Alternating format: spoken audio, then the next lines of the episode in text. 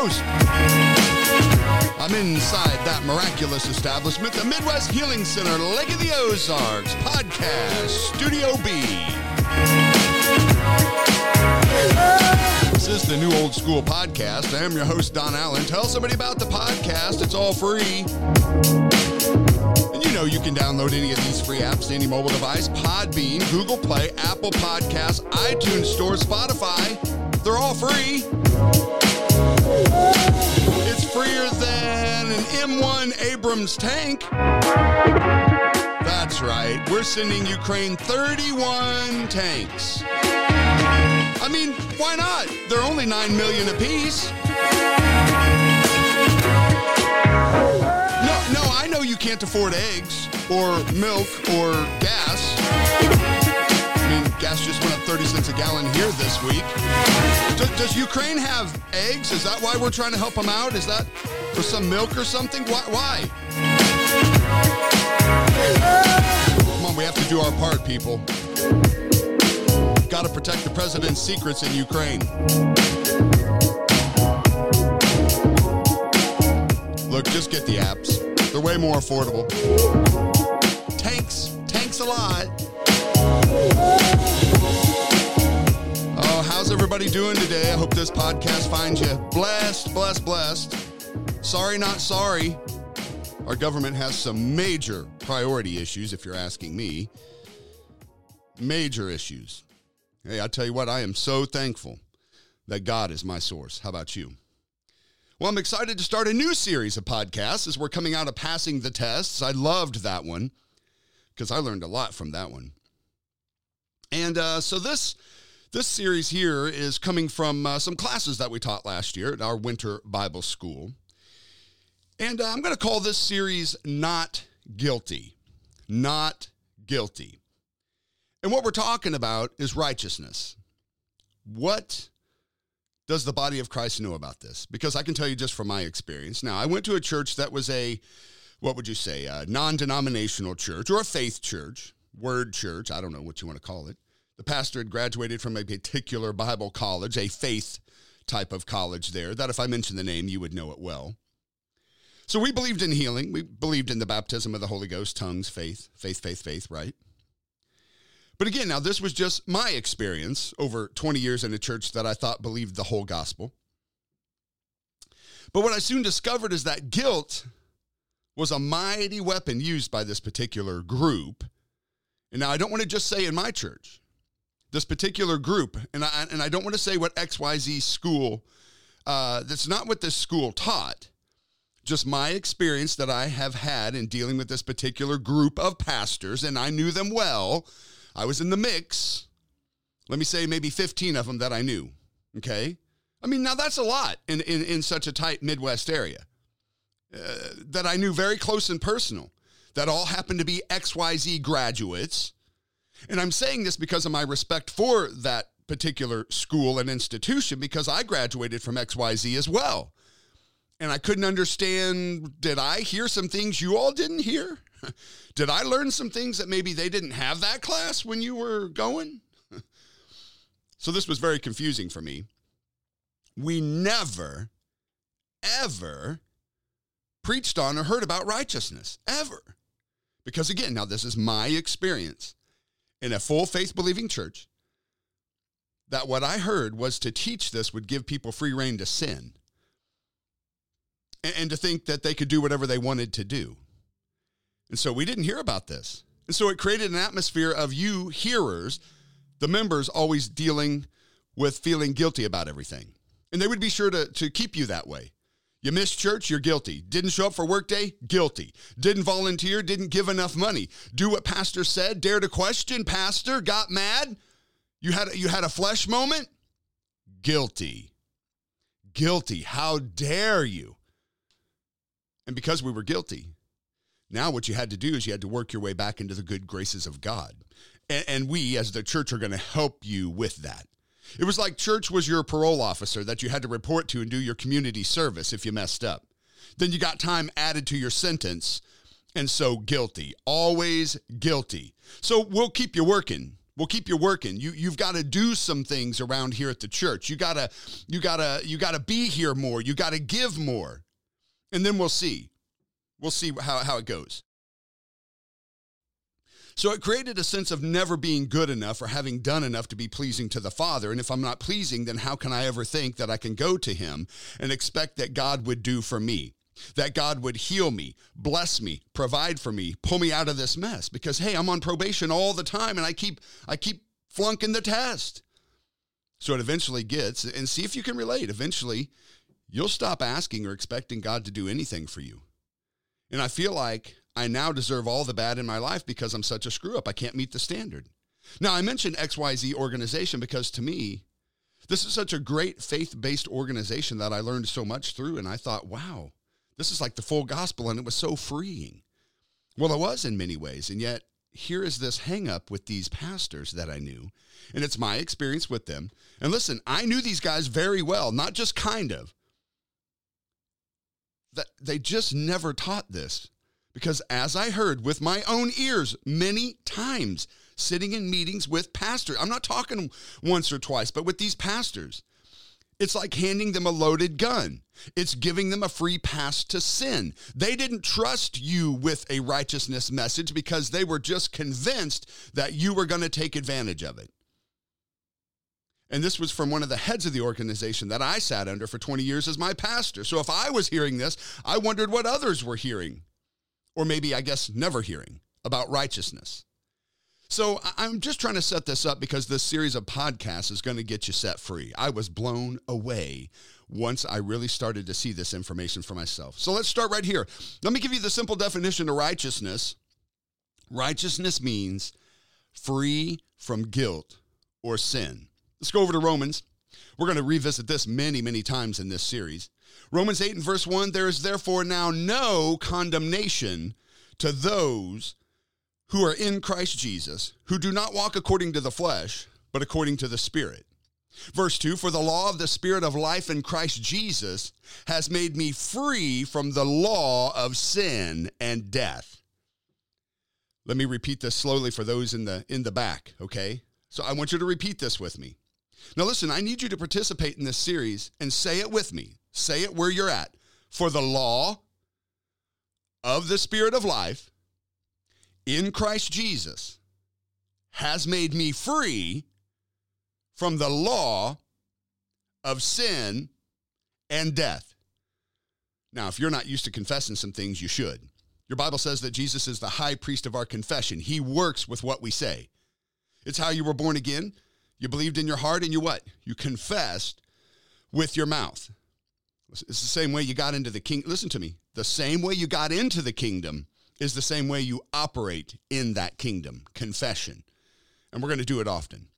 But of course, you got to believe it when you speak it. And then God gets involved. So say it again like you mean it. For the law of the Spirit of life in Christ Jesus has made me free from the law of sin and death. You think that's a good thing? I do. Verse 3 For what the law could not do, in that it was weak through the flesh, God did by sending his own Son in the likeness of sinful flesh on account of sin. He condemned sin in the flesh. He keeps talking about sin. Well, is sin an issue?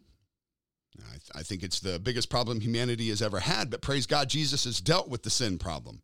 So sin is now politically incorrect. You don't hear that word much anymore. It's too harsh.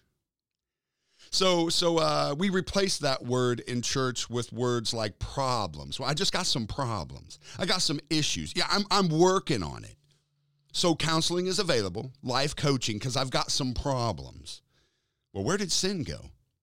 Listen, the truth will do what? It'll make you free. And he said that the law couldn't do it. It was weak through the flesh. The law couldn't fix the sin problem. All it could do was make people aware of the problem. And that sin was sin, but it didn't enable people to be free from it. It just made everybody aware of it. But what did we just quote, uh, just quote here?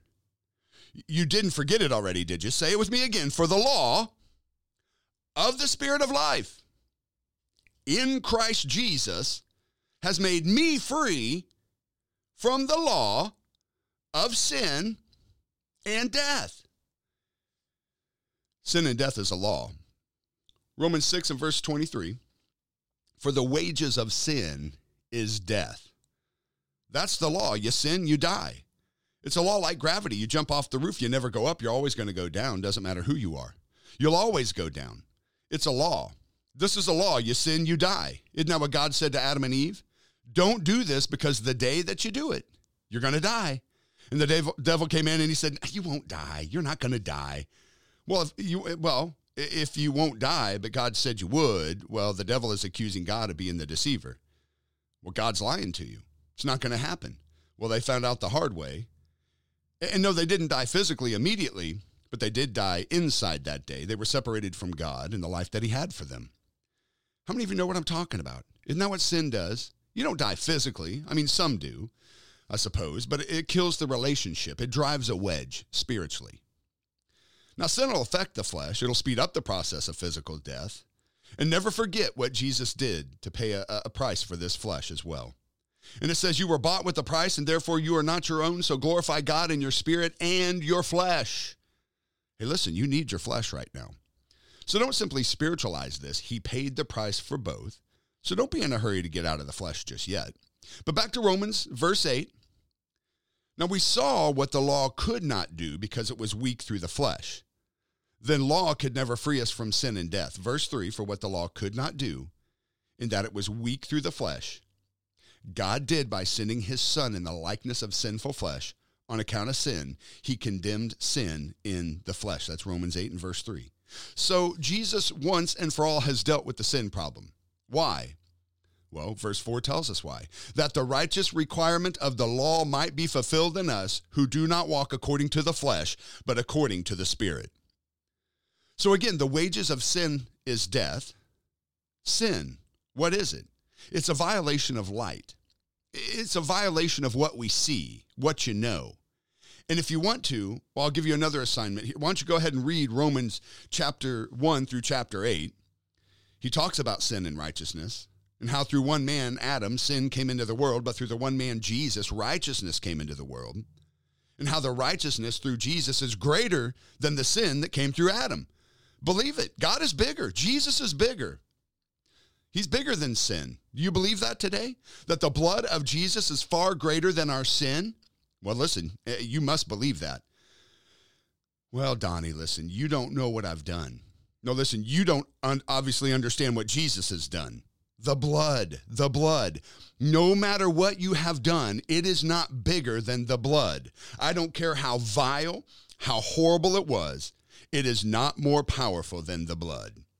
Come on, say it. We're, we're, we're confessing some stuff here. You need to say this say, My sin is not bigger than the blood. Come on, I'm talking about the blood of the spotless Lamb of God. Now let's go over to 1 John. Uh, we're just I'm just trying to lay a foundation here today. 1 John 3 and verse 4. This will be out of the amplified. Everyone who commits or practices sin is guilty of lawlessness. For that is what sin is, lawlessness. The breaking, violating of God's law by transgression or neglect, being unrestrained and unregulated by his commands and his will. So, would the law include the Ten Commandments? Well, as, as well as other things. But one of them says, You shall not lie. Well, you hear that, and you know that, and you do it anyway. Well, that's sin, right? But those who don't walk in the light, okay, those that are not born again, well, they would maybe think it's okay to lie once in a while in certain situations, right? Because they don't have the light on that. If you don't believe in God, you can believe in anything you want to or nothing. If you don't believe in God, there all no, there's no morals, right? It's now my truth, not the truth. And, well, then anything goes. Well, there is a standard, and Jesus is that standard, the Word. And there is truth, not just a truth, but the truth. Absolute truth is never changing. And that's the Bible. It doesn't update weekly, right? There's no 2.0. No, the word is perfect and it'll never change. And it was right when he said it. We don't update with the times. Our beliefs don't evolve with the times. So when we transgress and we, and we violate what the word says, and you knew what was right and what was wrong, well, that is sin. 1 John 5 and verse 17, all unrighteousness is sin. And Romans 14, 23, for whatever is not from faith is sin. Well, people like to talk about, well, what is sin? What's not sin? And many churches have updated their beliefs on what is and what is not sin. Sin is not about legalism or somebody's lists of do's and don'ts, or this one says that this is right and this one says this is wrong. Notice what it says in James, and, and just stick with me because I'm going somewhere. We're talking about, I, we're going to take some side roads to get out to the interstate, okay? James 4 and verse 17, therefore to him who knows to do good. So what is sin? It's a violation of light or what you see, right? Or what you know. So to him who knows to do good and does not do it, to him it is sin. So you're violating what you know because you knew better. And to him who knows it and doesn't do it, that's sin to you. Listen, sin isn't sin for everybody. Sin is a violation of light, and we don't all have the same light. This is why God said, Do not judge one another. You do not know the light that somebody has walked in or the lack thereof. I don't know what light you have. You may be doing something contrary to the word, but if you didn't know it and see it, God's not counting that or imputing that. Why? Because God is fair and he's just. And he knows what you know and he knows what you don't know. And that's why it can seem to be unfair at times when we see people that we assume are getting away with things and what others don't get away with. But it makes sense if you can see it through knowing does this person have light on this or not? What they see or not. So the more light you have, the more that God would expect out of you. But if you're a baby believer, well, does he expect you to know what somebody that's been in it for 25 years knows? And then to hold you to the same? Well, that's not fair or just because you haven't seen the light on it. No, it'll still cause issues in your life, but to say God would judge you for that sin, it's not the same as the ones who do know. So I said all that to get to this in John 3 14 through 17. And as Moses lifted up the serpent in the wilderness, even so, the Son of Man must be lifted up. For whoever believes in him should not perish, but have eternal life. For God so loved the world that he gave his only begotten Son, that whosoever believes in him should not perish, but have everlasting life. For God did not send his Son into the world to condemn the world, but that the world through him might be saved. The Spirit of God is not a condemning spirit. You and I are to have nothing to do with condemnation and the condemnation business. Condemnation means to, to be down and against. And these words are like courtroom words. They're legal terminology, like justified, condemned, and judged. Condemned means that you have been found guilty and you are deserving of punishment. And after being found guilty, well, what comes next? Sentencing, right? Being condemned means the trial is over and you are found guilty. And if you are guilty, then you deserve to be punished.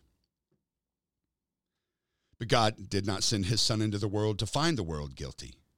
And the good news is not to tell the world that, hey, you're guilty. That's so much preaching that's coming from the church today guilt, shame, condemnation, damnation, fear, trying to scare people into heaven and out of hell, trying to shame them. Let me tell you something. If God wanted shame on you, if God wanted you guilty, you know what God would have had to have done? He would have to have done nothing. Just go on and watch the train wreck that's called humanity. But God didn't do nothing, God did something. And he sent his son, Jesus, not to find the world guilty. Telling the world that they're guilty is not the good news, by the way. First Corinthians, it talks about that the ministry of the law was the ministry of death, but the ministry of righteousness is the ministry of life. If we if we were pre-cross, before the cross, and we had the law, and I was a priest, my basic job was to let you know what sin is and that you're guilty of it and that you need to make the sacrifices so your sin is covered. And the whole ministry was sin, sin, sin, and telling you that everything that you're doing is probably a sin. Do your sacrifices, cover your sin. And when I see you again, well, how about that sin? Did you, did you cover your sin? Did you get your sacrifices in? It's the same in some religions today, having to confess your sins and then do the sacrifices to get forgiven of them. I'm not just talking about the Catholic faith. Where you're confessing something to a priest. I'm talking about charismatic faith churches that'll tell you that you must work really hard to get back into the good graces of God by works because of your sin. So you must sacrifice to get back in and cover that sin in good works. Cover it because sin will kill you. So get to work. Now, this is a problem because ministers today are not priests under the old covenant, but they sure sound like it by a lot of the stuff that they're saying. So, what is the ministry of righteousness, which is the ministry of life? Is it to be made more aware not of the sin, but to be made more aware of the righteousness? Instead of talking about sin all the time, which don't get me wrong, we need to know what sin is, but you also need to know that it's been dealt with. But what you need to hear is that you have been made righteous because Jesus took your sin and he was made sin with your sin. And now you you you took in his righteousness and you've been made righteous. You are right now righteous. You need to hear that. You need to hear it. To say it today. Say I am righteous. No, say it again. Say I am righteous. You are right now as righteous in God's eyes as you ever will be. I am righteous. And this is not common to the church world. People will get mad at people like us. Oh, oh, you're, you're really righteous? No, no, listen, Donnie, there are none righteous. No, not one. Right. Without him. But I'm not without him. Come on, I'm not without him, but I am in him, and he is in me, and I am righteous. And if I am righteous, then I'm also justified. That's a legal term. It's the opposite of condemned. Condemned means guilty as charged. Justify means innocent, cleared of all charges and wrongdoing. Now, it didn't say that there was no wrongdoing. It says that you're cleared of the wrongdoing. I know there's wrongdoing, but you're cleared of the wrongdoing, not held against. You're innocent, undeserving of any punishment. Righteous means many things. One thing is what you have a right to. The righteous have a right to come boldly to the throne room of God with no sense of guilt or shame or inferiority. Man, that's not very many in the church that do that. The righteous have a right to be healed. The righteous have the right to be free from habits and sin and to have all their needs met. The righteous are redeemed from the curse of the law. So, which one are you? Just an old sinner hoping to be saved by grace, Donnie. Because that's what religion will teach you. And it'll keep you trapped in an endless cycle of trying to achieve some position with God, some right standing by works, and well, you'll never get it. No, you were an old sinner, but you've since been saved, and you are right now, 2 Corinthians, right? 2 Corinthians 5, 17 through 21. Therefore, if anyone is in Christ, he's a new creation.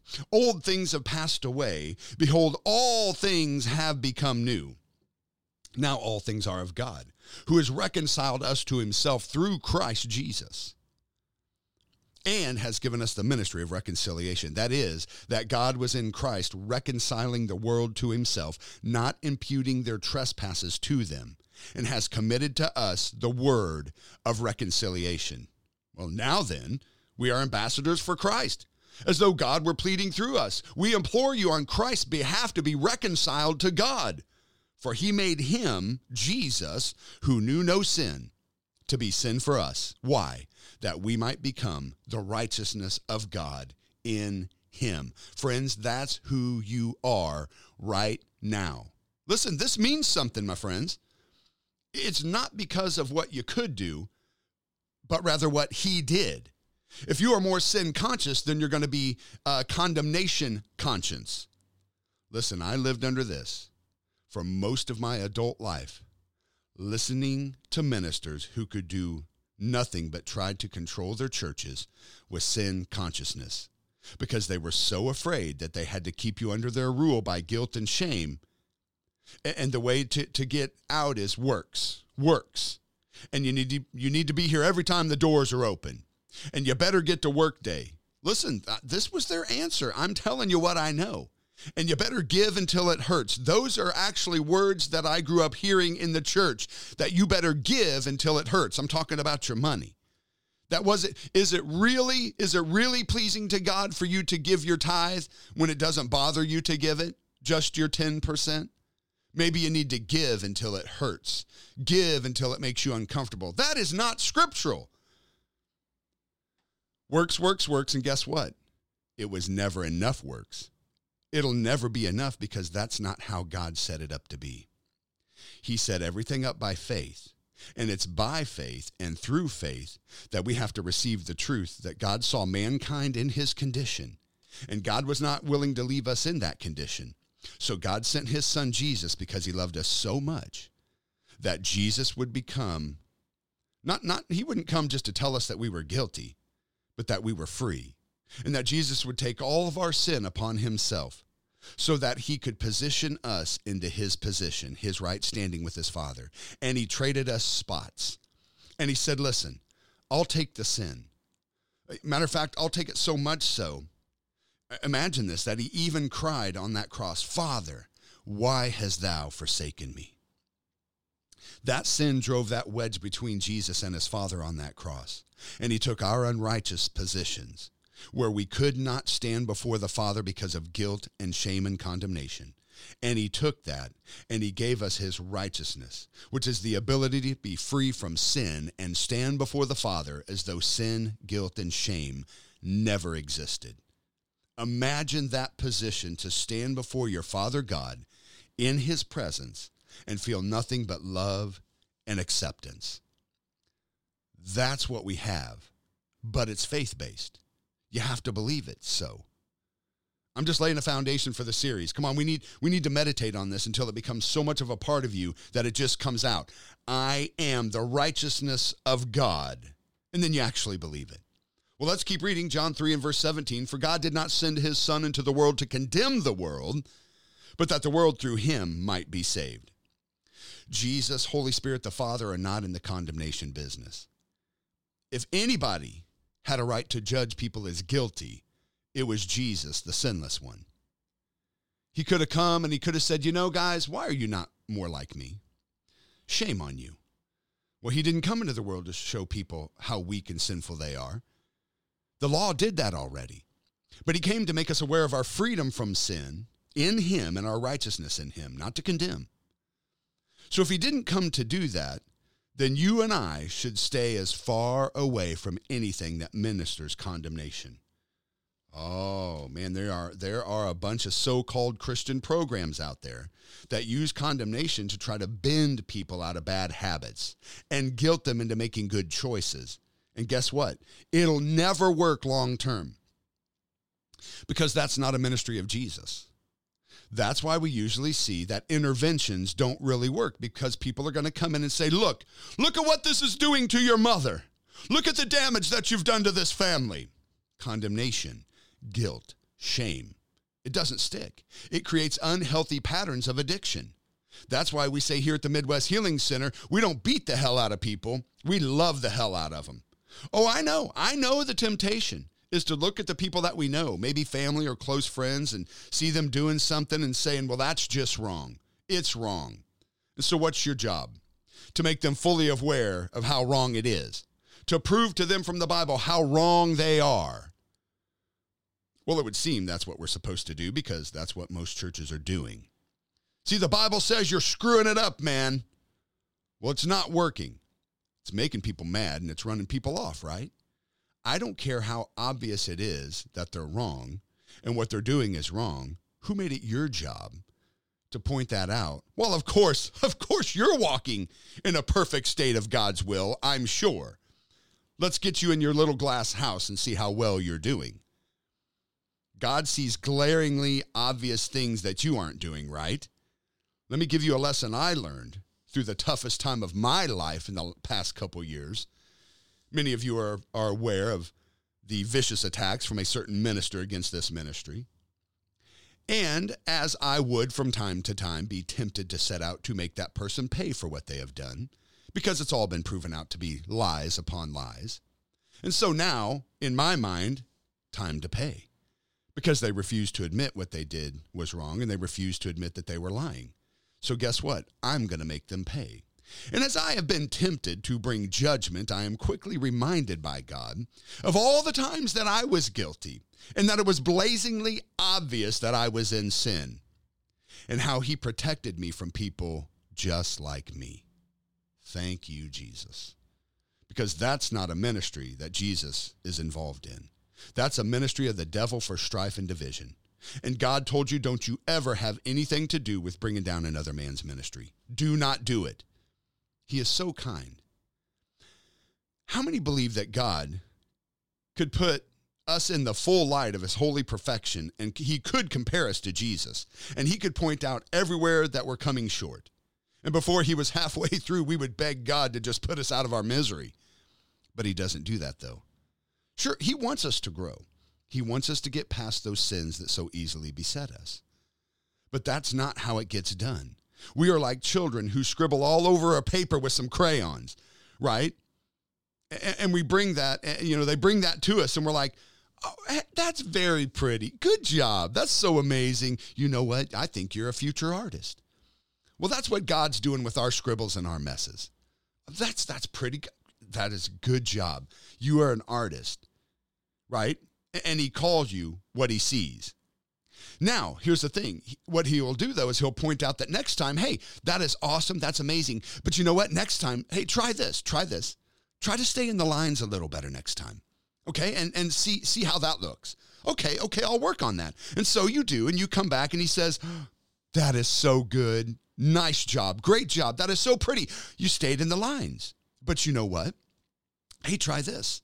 Try this color next time. This would probably work better here than that one. Oh, yeah, yeah, okay, okay. But see, he's not going to show it all to you right now because you couldn't handle it. But if you are walking in the light that he has given you for right now, he's not seeing you as sinful because of the blood of his son cleanses us. It's a continual cleansing of the blood. I mean, I hope to God any of you have you showered more than once? Please say yes. Continued cleansing from all unrighteousness if you walk in the light that you have. So you're going to say this with me today. Say it with me now. We are not in the condemnation business. Let me say this. You do not want to be a part in making somebody feel bad about themselves and what they've done. That's the devil's business. Even if they have done something horrible, you don't want them guilty and ashamed and shattered. You want them cleansed, you want them restored. So when you sense that something is making somebody feel bad and guilty and ashamed, you don't want to be any part of that. Build them up, bring them out. One of my favorite scriptures, Micah 7 and verse 8 Do not rejoice over me, mine enemy. When I fall, I will arise. When I sit in darkness, the Lord will be a light to me. God is not pulling the light when you fall because he didn't come to condemn the world, but that the world through him might be saved. And what did it say? John 3:18. He who believes in him is not condemned. Do you believe today? He who believes in him is not condemned. He that believes not is condemned already. Unbelievers are condemned in their hearts. Think about it. They know it. They try to act like they don't, and they try to cover it up, and they try to act like they don't care, but that condemnation is always there. More sin and junk, and they hate themselves try to act like they don't, but they do. They see themselves as nothing and as failures. But we don't want we don't want to confirm that. We want to see them get out of that and get free from it. John 3:18 He that believes in him is not condemned, but he that does not believe is condemned already, because he has not believed in the name of the only begotten Son. You cannot be free without being in Christ and receiving his righteousness. Verse 19, and this is the condemnation that light has come into the world, but men love darkness rather than light because their deeds were evil. So, what is sin? It's a violation of light. And that's when condemnation comes in. Light has come into the world, but men love darkness, not light. For everyone practicing evil hates the light and does not come into the light, lest his deeds should be exposed. But he who does the truth comes into the light that his deeds may certainly be clearly seen that they have been done in God. John 8 and, and verse 1 But Jesus went into the Mount of Olives. Now, early in the morning, he came again to the temple, and the people came to him. And he sat down and he taught them. Then the scribes and the Pharisees brought to him a woman caught in adultery. And when they had set her in the midst, they said, Teacher, this woman was caught in adultery, in the very act. Now, Moses in the law commanded us that such should be stoned. But what do you say? See, they're trying to pit him against the law and to publicly get him to say something against the law so they can condemn him. This whole deal is a setup. Where's the guy? He's probably one of their buddies. No child of God should ever be involved in something like this, ever. You could not stand this if you are really a child of God to witness this, to see this, to see a woman drug out into the street just caught in the act. So I can imagine she's probably not properly dressed. I'm sure she's crying. I'm sure she's upset. She's humiliated. And this should bother you. It should hurt your heart even if she had tempted this man and wrecked his home, but the love of God does not want to see this.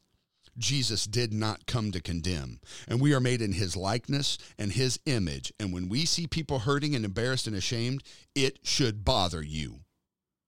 Don't want to see that because love covers a multitude of sins. Not saying it's okay, but at the same time, we do not want them guilty. We don't want them embarrassed. We want them cleansed and we want them restored. So they said this, testing him, that they might have something of which to accuse him. But Jesus stooped down and he wrote on the ground with his finger, as though he didn't hear. So when they continued asking him, I love this, he, he wasn't answering them. And they're saying, Well, what about it, stoner or what? Are you for the law or are you against the law? I mean, they thought they had him either way. They wanted him to say, Well, the law is the law, so stoner. Well, then people would have lost confidence in Jesus because we thought he was different. If he says, no, I know what the law says, but don't do it. Oh, so you're against the law and you're against Moses? They think they have him either way. Listen, when the devil shoves you into a tight spot and tries to get you to choose between two wrong things, you know what you need to do? Don't pick. Don't speak and wait. Kneel down and listen to God and look for option three. So he finally raises himself up and he says to them, He who is out he who is without sin among you, let him throw a stone at her first. And then he stooped down and he wrote on the ground. I'm going to tell you this is the wisdom of God right here on display. But this is so wise. It takes it out of the realm of what am I going to do and it places it right back on them. What are you going to do? Then suddenly all the attention went from Jesus to these men with rocks in their hands. Well, yeah, but what are you guys going to do? Don't you dare toss that rock. We know you. Then those who heard it being convicted by their own consciousness, they went out one by one. So sin is a violation of light. Well, how do you know that you have light? Well, your conscience will know and it'll bother you. And when it does, you'll make the adjustments quickly to keep that conscience clear. Oh, I hear it all the time, Pastor. What should I do? Well, the Bible says, well, yeah, yeah, yeah, that's what I was feeling too. Sure, because of light. Your conscience was telling you, walking in the light or in the Spirit. Romans 8 1, there is therefore now no condemnation to those who are in Christ Jesus, who do not walk according to the flesh, but according to the Spirit. They walk in light, a clear conscience. They that heard that, being convicted by their own conscience, went out one by one, beginning with the oldest, even to the last, and Jesus was left alone, and the woman standing in the midst. Come on, this saved this woman's life. Could you? Is this kind of wisdom available for you and I daily? Yes, it is. But here's the thing don't move too quickly. Jesus put them on pause. He sought the Father on this. What do I say? What do I do? And then it came up to him clearly do this and say that. And that wisdom changed everything. Then those who heard it, being convicted by their own conscience, went out one by one, beginning with the oldest, even to the last. And Jesus was left alone with the woman standing in the midst. Then Jesus, he raised himself up and he saw that nobody but the woman, and he said to her, Woman, shame on you. Listen, this woman was as guilty as they come. This was no rumor. She was caught. She has broken the law naturally, which is punishable by death, spiritually and morally. She is guilty, no doubt about it, caught in the very act. And what did Jesus say? What did he do? Shame on you? Stop sinning. What's the matter with you? You need to have more respect for yourself than this. You knew better. What have you done? What were you thinking? Listen, I want you all to begin to treat this phrase, shame on you, like cuss words. Get rid of it. Get it out of your vocabulary. Don't say them, shame on you. What are you doing? You're trying to get somebody to feel guilty and ashamed and embarrassed, and that's the ministry of death. And it's contrary to the ministry of Jesus Christ. He did not come to do that. If anybody would have had a right to do it, it was him because he never had done it and he never would. He could have said, Why did you do this? What is your problem? No, what did he say? Where are those accusers of yours? Has nobody condemned you? What's the Bible say in Revelation? The devil is the accuser of the brethren. So when you see these guys standing there accusing her, you're seeing the devil work through people, always trying to shame. Look at you, you pitiful excuse of a Christian. You should be ashamed of yourself. No, you shouldn't. You should be forgiven. You should be cleansed. You should be aware that you have been made the righteousness of God in Christ Jesus. And when you miss it, you repent and you don't waller in the shame. Listen, I grew so tired of hearing this week after week after week from the pulpit. You need to. You need to. This is how it was said. You need to step it up. You need to step it up week after week and month after month and year after year. That's all we heard from the pulpit. You need to step it up. This is how it was said. You need to step it up. You need to step it up, meaning that you were not meeting the standard that's pleasing to God. You need to step it up. You need to step it up in your church attendance. You need to step it up and be here on every work day. You need to step it up in your giving, people, because the church isn't doing well. And it was always placed back on us not being enough. No, we are in him and he is in us. Where are your accusers? She said, No one, Lord. Imagine she's been crying, covered in dirt, laying on the ground, sobbing, eyes swollen and red, and, and knows that this bunch is going to kill her. I mean, religious folks are the meanest people on the earth. Mean, nasty people. They just as soon kill you than give everybody scriptures as to why it's okay. Jesus said to her, No, listen, we need to have a, a, a talk here about this. No. What did he say? Neither do I condemn you. Go and sin no more. I have to wonder what that meant to her. I wonder what that really meant to her. No, I mean, they had her dead to rights. She did it. I mean, on public display. How embarrassing. And you know, your sin will find you out, guys. There's going to be times that you are going to blow it and everybody's going to know it. Everybody's going to know it. I wonder what this meant to her. That the most holy, most perfect, most righteous is looking at her and saying, Hey, I um I don't accuse you. Go and sin no more. He didn't say it doesn't matter. He didn't say it was okay. He didn't minimalize sin. But there's something bigger than the sin. And I don't condemn you either. And so, hey, don't sin anymore. So don't sin. But don't be condemned about it either. Don't be ashamed. Don't be embarrassed, but be washed, be cleansed, and forgiven and righteous by the blood of the Lamb. And look what it did to this woman. See, this is the misconception by religious people. You're letting them off the hook and you're giving them a free license to sin. Let me tell you something. They already have a free license to sin. I don't have to give them that license. They have that license. I'm giving them the license to get out of sin, get out of jail free card.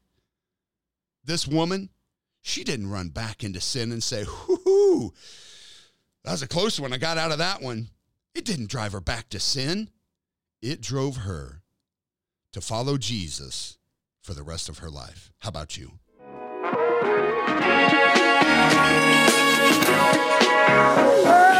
Come on, what about you? Oh, you've sinned and you've blown it and you've messed it up. You know you have. But are you guilty? Or not guilty? Oh, I know, I know you've done it. I know you messed it up at times. I know you have fallen short of the glory of God. Didn't do what God asked you to do. You did things that God said do not do. And you're feeling like my current messed up life is a judgment from God because I'm guilty. Lies, lies and more lies, my friends. You better say it again today. Say it with me. Say, I am not guilty. Uh, that's all the time I have for today. Thank you for joining me on the New Old School podcast. And until next time, I'm feeling free to attempt the ridiculous and achieve the miraculous.